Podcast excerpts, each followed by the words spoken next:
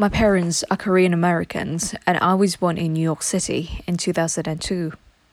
My younger brother and I grew up in Manhattan's crowded and lively streets. We moved around various neighborhoods and played in local parks.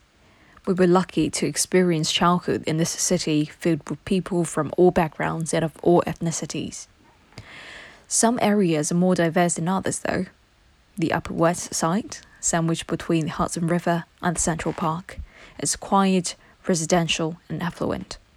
It's also 68% white. When you picture glamorous TV shows such as Gossip Girls and Sex in the City, they're usually set in the Upper West or Upper East Side. I go to a predominantly white school where most students are wealthy and privileged. When I was younger, I often felt defensive when my friend asked questions about the Korean food I ate or the Korean dramas that were playing on our TV when they visited.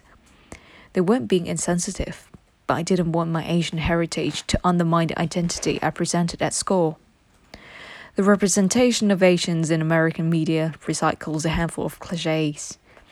I'd see Mulan, a Disney princess warrior, but I couldn't relate to her ferocity. And then there was the generic Asian kids in high school shows whose only purpose was to be nerdy, shy sidekick with no storyline. They excelled math, they played the violin. I resented their one dimensionality.